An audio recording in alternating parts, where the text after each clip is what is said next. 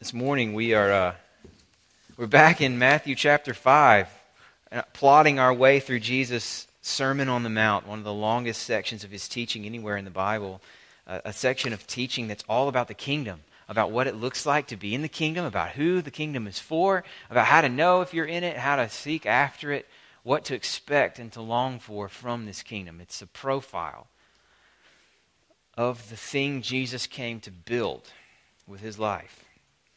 We've been plotting our way through the first several verses of chapter 5 because they're jam packed with insight. They're these short, pithy statements we call the Beatitudes.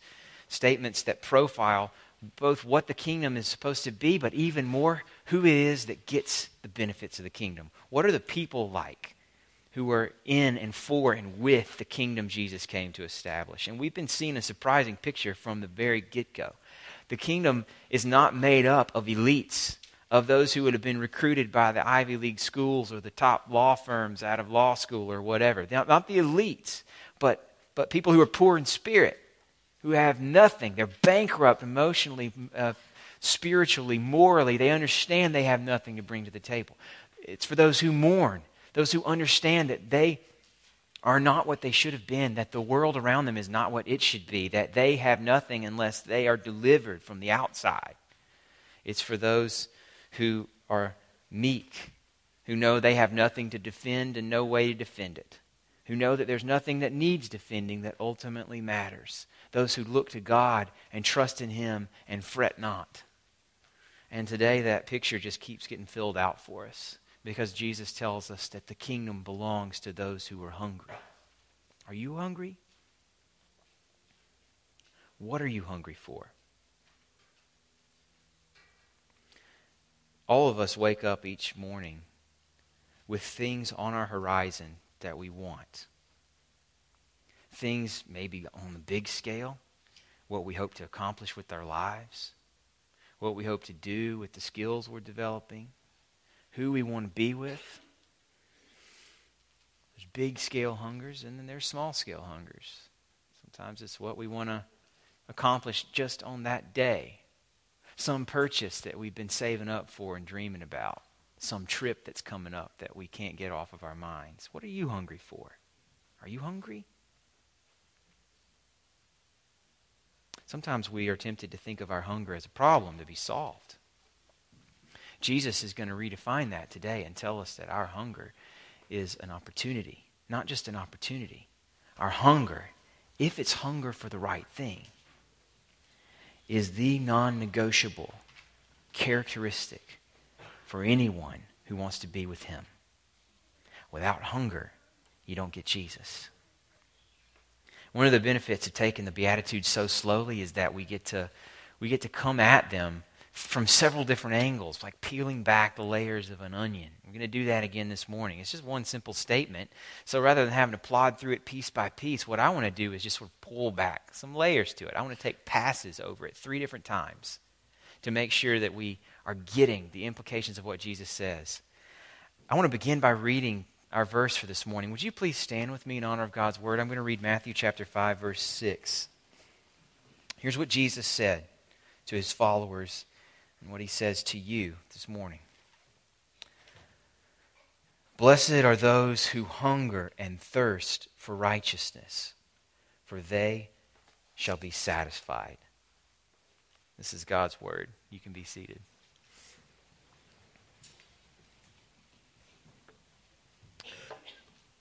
Here's the first layer I want to pull back. The first thing we want to notice about what Jesus says here, and at and, and I'm risking stating the obvious here, but I'm going to say it anyway because a lot of us need to hear this. One of the first things we should notice about what Jesus says is that satisfaction is possible. It's a remarkable claim, and it hangs over the whole statement. Blessed are those who hunger and thirst for righteousness. Why are they blessed? What's blessed about them? They shall be satisfied translation, it's possible for you to be satisfied. I wouldn't blame you if that's hard to believe. It's not the experience of many, maybe most people in our culture. One of the books that we that I referred to back over the summer when we were uh, in the book of Ecclesiastes in our wisdom series, a book about dissatisfaction.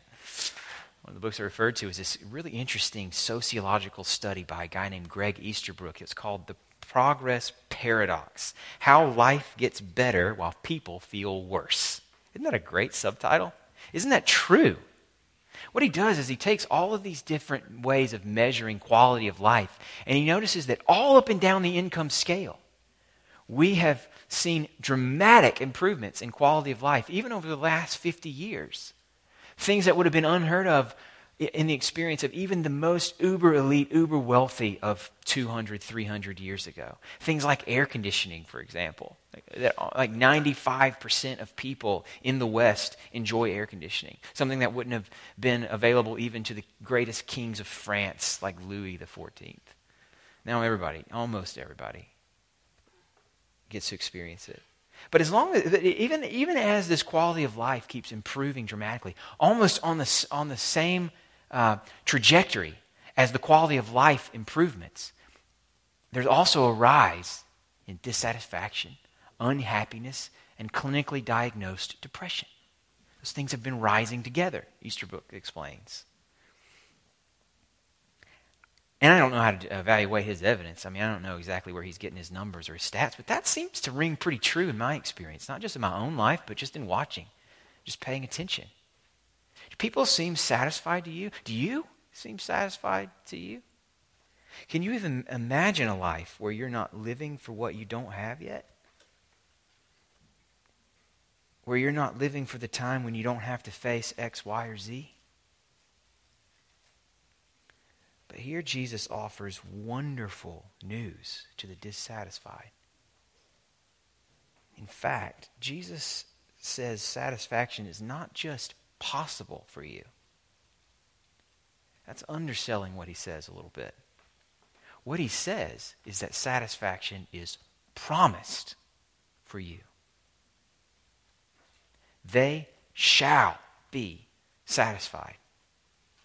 And promised because it is not a target that you shoot at. It's not a reward that you earn. It's a gift that you're given. Did you notice the verb? It's passive. They will be satisfied by God. It's not some sort of self satisfaction that some book at Barnes and Noble can help you tap into. It is a satisfaction given as a gift by God. Satisfaction is possible for you, it is promised for all those Jesus is about to describe. That's the first thing we need to notice about this passage. You can be satisfied. Some of you in here, some of us, especially need to hear that this morning because our lives are marked by rampant dissatisfaction. Some of us need to hear the next observation about this passage. Satisfaction is possible, but another thing we should notice here is that satisfaction is only possible for the hungry. Blessed are those who hunger and thirst for righteousness, for they shall be satisfied. It is those who hunger who get satisfied. Some of us, some of the time, need this reminder.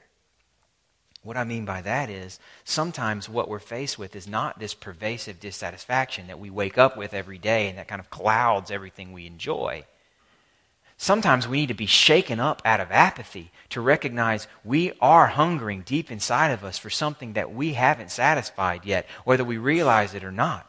Because sometimes what we need is a wake up call to recognize that the things in our life we're using to medicate our pain, the snacks, if you will, we're using to stave off our hunger, are actually keeping us from seeing the truth about ourselves and about our deepest needs. Some of us need that reminder this morning. Jesus is here, I mentioned this earlier, Jesus is building this comprehensive picture of people in the kingdom as people with needs. Not just as people with needs, but as people who get that they have needs. People who recognize it, stop trying to hide from it, even embrace it as the way they get to Jesus. Think about the poor in spirit, those who mourn, those who are meek. It's always emphasizing emptiness and need and a recognition of the truth. The kingdom belongs to those who know their limits, who look outside and beyond themselves for life. Just like the other traits we've seen in the Beatitudes, this one, calling for hunger, is not a suggestion. It's a non negotiable characteristic of everybody who's going to be with Jesus. If you want to be with Him, you have to be hungry. You have to want it. Now, all of us, I think the Bible teaches us that all of us are hungry for Him, whether we recognize it or not, at some level. But there's danger in numbing that hunger. We have so many opportunities to do that in our culture. They're all around us. They're appealing to us every day, every time we turn on the TV, every time we drive down the interstate and have billboards hitting us, every time we open our email and have ads that pop up in front of our faces, carefully tailored to our email histories. All of us have opportunities, in some sense, opportunities that haven't even, are unprecedented in history, to numb our hunger, to pretend like it's not there, to numb it by what we can buy, by where we can travel, by the substances we can abuse, by the ways that we entertain ourselves to make time pass. Think of these things as pain numbing medications or hunger suppressing snacks. They're so available to us that we can live for long stretches without recognizing that we have an insurmountable hunger inside of us. That our hunger is actually a deeper symptom of a problem that isn't going away, no matter how often we try to stave it off. If you're apathetic about your life, or if you're just holding steady in a kind of status quo, not driven for more, then Jesus' words are a challenge that you need to hear. Is there, would your friends, the ones who know you best, would they look at your life? Would they just, when they look at your life, would they describe you as someone who is hungry? Or are you numb? Basically, coasting. Satisfaction won't come to those who don't see and embrace their hunger. Your hunger is telling you something crucial. Uh, l- lately, our family has been going through round after round of this stomach virus that has made life unpleasant in the McCullough household. One of our doctor friends told us, though, a while back that actually you shouldn't take anything for uh, your nausea to get rid of it. Some, sometimes you shouldn't take anything to make your nausea struggle go away because actually that's your body telling you something inside of you needs to come out. Now, the coming out process may not be pleasant. Actually, let me just reframe it. It is never pleasant. But, but it actually is, is important. Your, it's your body, your nausea that you want to get rid of is your body telling you something you need to hear. So let me tweak that a little bit. Your hunger in your life is something that needs to be acknowledged, not medicated away by things that don't last, that ultimately have no substance, that are just distractions from the truth your hunger is trying to tell you. That's the challenge in Jesus' statement. B- before we move on, I want to make sure you recognize there's also great comfort here, friends. There's a challenge Satisfaction is possible only for the hungry. You need to experience hunger. But there's also comfort here. Because what Jesus is saying is not that you need to figure out what you're going to do about your hunger. He's saying you will be satisfied if you're hungry. What you need to do to get satisfied is get hungry. The only thing you bring all you need is hunger. You don't need money. You don't need a better resume. There's no elite entrance exam. In other words, there is no one, there's no one of you that doesn't have everything it takes to see your hunger satisfied. All you've got to do is be hungry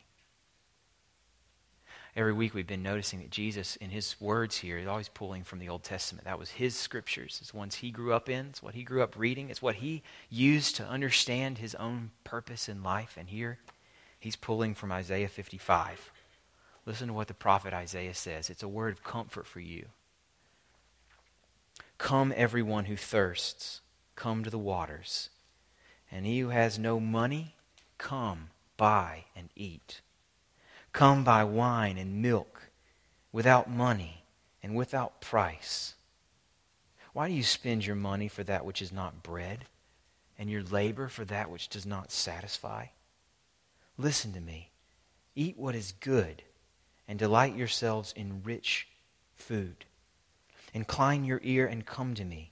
Hear, that your soul may live. Isaiah was promising something Jesus came to deliver on. That all you need to have satisfaction in your life is a hunger that comes with honesty to the one who satisfies. Jesus described himself as the bread of life, the one who eats of him, who comes and takes Jesus down into themselves, into the core of who they are. They'll never be hungry again.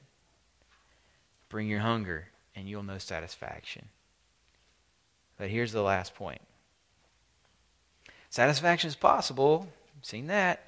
We need to hear it, we need to believe it. But only for the hunger. Sometimes we need, only for the hungry. Sometimes we need to hear that.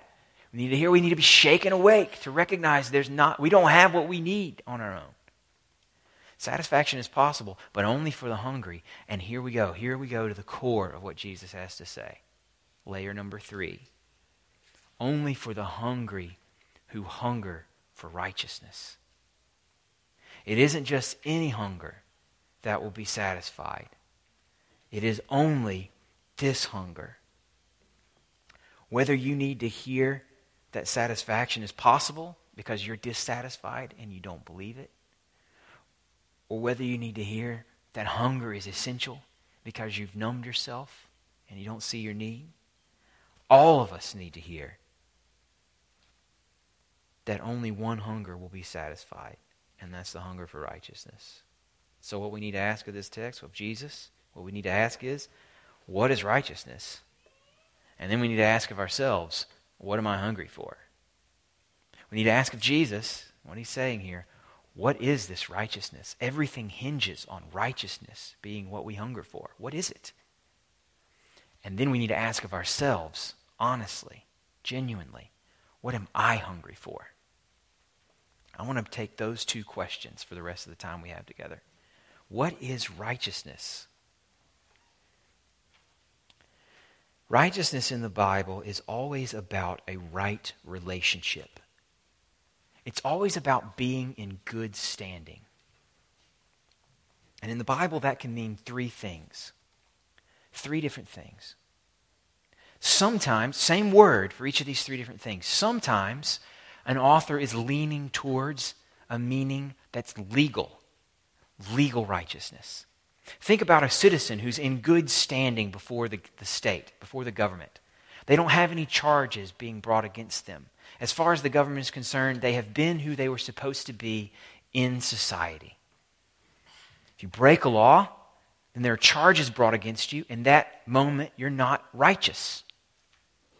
You're unrighteous until those charges have been brought and the sentence has been paid. And then once it's paid, you're righteous again. You're on good terms with the state, in good standing. The Bible often talks about righteousness in that sense that we were made with an obligation to give everything about who we are to God. That all of us have failed to do that.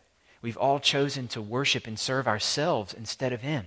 And that, the, that our failure to give to God what He is owed has left us unrighteous before his law. There is a legal sense in which we're not righteous. And this is the way the Apostle Paul uses righteousness a lot in his letters. He talks about how if we ever want to be righteous, our only hope is the righteousness of Jesus, which he gives to us as a gift. Jesus stands as our lawyer, he stands as our sacrifice, and he stands before us, taking God's gaze onto himself standing for us like a lawyer who stands for a guilty client. When uh, before the judge, that lawyer stands for the client. What's true of the lawyer is true of the client. When the lawyer represents the client well, the client's interests are rep- represented well. When the lawyer speaks well, that client has good words said for him. It's as if the client were standing there. And that's Jesus, standing before the judge, telling the judge, for these reasons, offering up his own life as a sacrifice. For these reasons, this person is what they should be righteous. And, and friends, that righteousness is available to you this morning. I don't care what you've done. I don't care what you've done. You are not different from anyone else who has ever tasted of this righteousness. It only ever comes as a gift. No one is ever too far gone to receive it. So if you this morning are willing to acknowledge you aren't what you should be before God, if you're willing to repent and to change your life lived for yourself into one where you choose to honor and serve and please Him, then Christ's righteousness is available to you right now as a present. You don't have to pay for it. All you have to do is receive it. We'd love to talk to you more about what that would look like after the service. Sometimes, when the Bible uses righteousness, that's the kind of righteousness it's talking about a track record before God.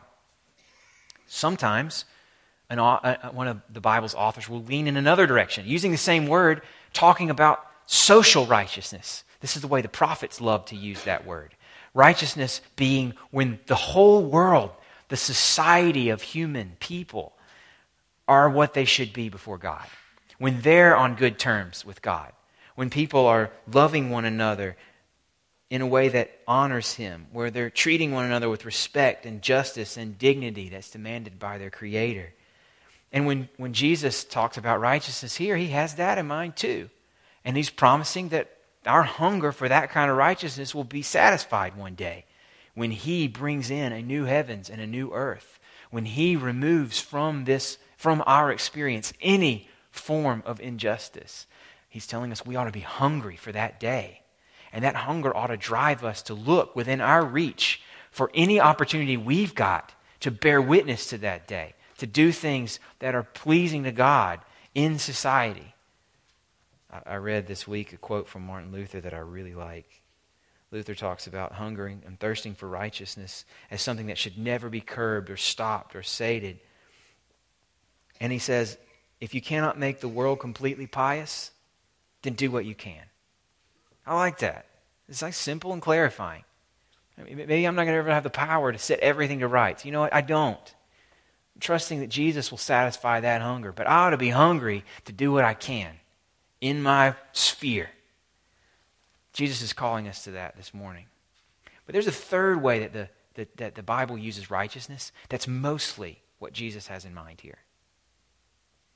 I'm going to call it ethical righteousness. Righteousness that is a way of living that pleases God. Remember, righteousness is always about being right before God, being in a good relationship with Him, good standing, so that when He looks at you, He's pleased. Some of that's legal, Jesus being for us who we were supposed to be. Some of it is social, our, our world coming to look more like God intended for it to look. But in Matthew, it's almost always about us and a quality of life that God wants to produce in us that's pleasing to Him, a life that we were made for. Jesus uses righteousness like that several times just in the Sermon on the Mount alone. In Matthew 5 to 7, it's one of his favorite themes. So, for example, in Matthew 5:20, he says that your righteousness should exceed that of the scribes of the Pharisees. If it doesn't, you'll never enter the kingdom of heaven. There he's talking about a righteousness of life. Pharisees were really proud of the way that they lived. They thought their lifestyles were sort of putting it all together. They were the ones people should be like. They thought of themselves as a standard for others. Jesus is saying, they're nobody's standard. Your righteousness, your quality of life has got to be better than theirs. Then in chapter 6, verse 1, he gives us a little more insight into what he's talking about. There he says, Beware of practicing your righteousness before other people in order to be seen by them. All right? Don't be like the Pharisees, whose righteousness is only skin deep. For then you'll have no reward from your Father who is in heaven. The rest of that chapter, Jesus is giving example after example of how what should really matter to us has got to be rooted in our heart that the way we live, if we're going to be re- related to God in the way we should be, in a way that pleases Him, it's always rooted in our heart and what we love and why we do what we do. It's never just what we do, it's always why. So He talks about the importance of praying, even when no one sees you, even when no one hears your words, to think how good of a prayer you are.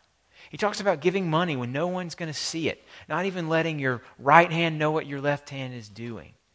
He talks about the importance of not worrying or being anxious, but having a heart that trusts in God.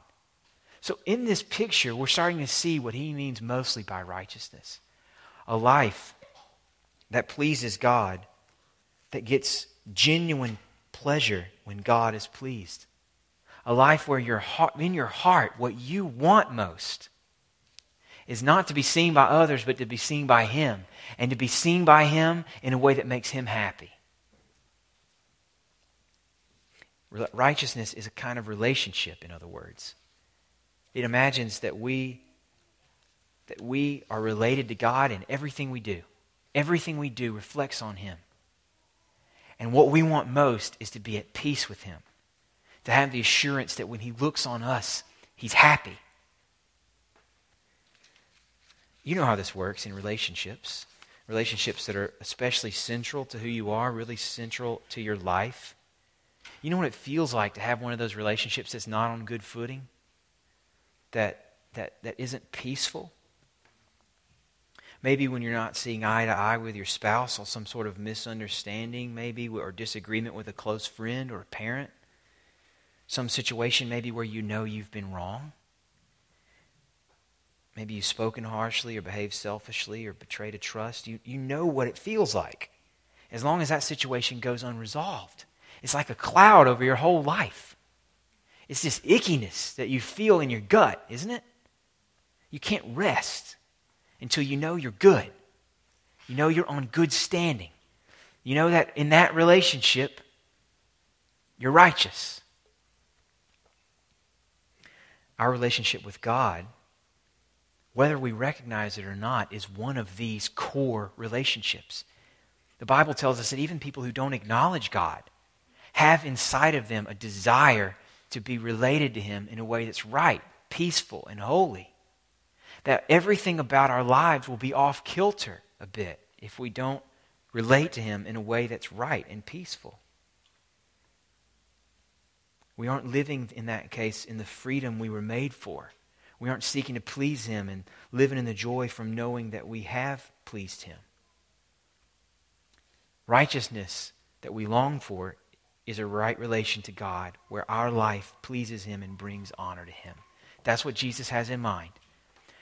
Blessed are those who hunger and thirst for righteousness, for a life that pleases God, that's on good terms with God, for they will be satisfied. If you hunger for that righteousness, you'll be satisfied. That's what Jesus means so, what are we hungry for? What are you hungry for? Really, that's the all important question now. What are you hungry for? And I think, eh, just like we talked about a minute ago with the, when we're talking about hunger, there's a challenge here and there's a comfort here to us in what Jesus has said. In one level, he's challenging us to seriously consider what it is you're hungry for because here's a warning to you, friends. If you if you're hungry for something other than righteousness, you're not going to be satisfied. That's a hunger that won't get satisfied. Jesus is promising, Blessed are those who are hungry, they get satisfied, but it's only those who hunger and thirst for righteousness that get satisfied. So let me bring this down a little bit further. If what you hunger and thirst for is not righteousness, then even if you get what you're hungry for, you won't be satisfied. Let me give you a concrete example. This is one that most of us, if not all of us, have lived with a desire to be married. So, marriage is a wonderful thing. It's something that is worth hungering after. Absolutely. That's what makes it dangerous. It's what means we got to ask this question of ourselves. So in your in your desire for marriage, am I primarily hungry for righteousness? Is my desire for marriage an extension of my desire for righteousness? And let me say even more. What do I mean by that? Do I long for marriage as a context in which I can be pleasing to God? Is my hunger for marriage primarily a hunger to bring honor to Him as I enjoy the gift that He's given? as I live in that gift in the way that He designed that gift to work. As I seek inside of marriage more holiness for me, more holiness for my spouse. Do I seek after marriage as a context for righteousness? Because if not, then you can give a whole lot of your time and effort, a lot of emotional energy towards hungering for something that even if and when you get it, won't deliver. It's common to desire marriage for sexual gratification, to believe that my hunger for sexual gratification will go away when I get married. That won't happen if that's the primary reason you're seeking for marriage. It's common to hunger after marriage for companionship, for affirmation of your self worth that you can get from someone who's fully for you. It's a good thing to want. If that's what you want marriage for, it won't deliver. That's a moving target. If what you long for in marriage is something other than righteousness, then marriage is going to leave you wanting, going to leave you hungry, even if you get it. It'll be like a marshmallow or a cream puff that looks good and substantive on the outside, maybe tastes good even when you first bite into it, but that's empty, unsatisfying. I've used marriage just because it's such a common longing for us. Uh, you can fill in the blank with any other longing. In fact, here's, your, here's a task for you. I think this would be really helpful even in your small groups uh, or, or in friendships over lunch, even this morning and this afternoon. Think about what it is you're hungry for right now. Some new purchase, some relationship that you're pursuing, some ambition. You fill in the blank. What are you hungry for? What are you driven to? And then ask of that hunger, what does righteousness have to do with it? Where does desiring to please God fit in? How would this thing, if I were to get it, provide me with an opportunity to honor and please God? Jesus says later in this sermon seek first his kingdom and his righteousness, and all these things will be added to you. If you don't seek first his kingdom and his righteousness, then you might get all these other things that you think you want and still be let down. If you seek first his kingdom and his righteousness, then everything that really matters is yours. Blessed are those who hunger and thirst for righteousness, for they, they are the ones who will be satisfied. Now, I mentioned there's a challenge there. You've heard the challenge. Now, I want to comfort you. Because, friends, there is some great comfort in this promise. Here's the promise. Here's the comfort when what you're hungry for in your life is righteousness, then you can be satisfied now, no matter what else is going on in your life. No matter what your circumstances are, no matter how difficult, righteousness is possible for you today. Righteousness is possible for you whether you get what else it is you're hungry for or not. And that means that means when you're hungering for righteousness, you can know joy. You can know satisfaction. Now. Even in the midst of the hardship you wish you could avoid. You can relate to God as if He's God right now, today. You can relate to Him as if He is worthy of honor and obedience you can relate to him as if he is the only thing that's truly satisfying. And you can do that right now, no matter what you're facing. That means you don't have to wait to get married to be satisfied. You don't have to wait until you've arrived in your career. You don't have to wait till your kids are perfectly behaved. You don't have to wait until you're settled in your forever home. You don't have to wait until fill in the blank. if you want it, if you crave it, if you can't do without it, then a life of righteousness is available to you right now by God's grace. And that is a life of deep satisfaction. So, friends, here's the comfort to you. Let me say it again. The life you're living right now, it may be a long ways removed from the life that you imagined, and it may definitely fall short of the life that you wanted. But it is a life that can be satisfying if it's a life set on righteousness. You don't have that promise if you're hungering after anything else. One of my favorite uh, essays that C.S. Lewis wrote is one called The Weight of Glory. I feel like I find an opportunity to talk about that essay at least three or four times a year, so you guys just forgive me. I just love it so much. And one of my favorite places in that essay speaks directly to what Jesus has put in front of us this morning. Lewis is talking about the promise of glory in the Bible.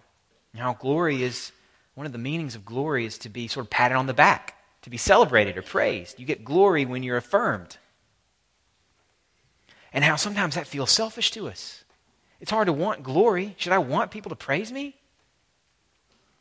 But Lewis Lewis argues that actually, when the one who's praising us, celebrating us, and affirming us is God Himself, then that's what we were made for. We were made to be pleasing to Him. We were made to make Him happy. And all of us have a hunger to achieve or experience that kind of happiness deep down inside of us that isn't going anywhere. And in Christ, the promise of righteousness that'll be satisfied is a promise that we will make God happy. Us. And that in that happiness, in the happiness we cause in God, we get to experience the joy of being what we were made to be. Here's what he says Imagine what may happen when the redeemed soul, beyond all hope and nearly beyond belief, learns at last that she has pleased him whom she was created to please. There will be no room for vanity then. She will be free from the miserable illusion that it is her doing. With no taint of what we should now call self approval, she will most innocently rejoice in the thing that God has made her to be and the moment which heals her old inferiority complex forever will also drown her pride. This is where Lewis starts to speak in the language of Jesus to us this morning. It is written, Lewis says, that we shall stand before him, shall appear, shall be inspected. The promise of glory is the promise almost incredible and only possible by the work of Christ, that some of us, any of us who really chooses, shall actually survive that examination, shall find approval, shall please God, or in Jesus' terms, shall be righteous. To please God, Lewis writes, to be a real ingredient in the divine happiness. To be loved by God, not merely pitied, but delighted in. As an artist delights in his work, or a father in a son. It seems impossible. A weight or burden of glory which our thoughts can hardly sustain, but so it is. That is an experience you can taste of today if it's what you want. What are you hungry for? Father, we we ask of you not only to satisfy us, but along the way to change what we want to begin with. We hear Jesus' words that satisfaction is not just possible but promised, but that is promised to those who hunger after righteousness, who hunger after a relationship that's good with you. And we want that for ourselves. Help us to want it more than we do. Help us to want it in a way that crowds out, that suffocates other wants.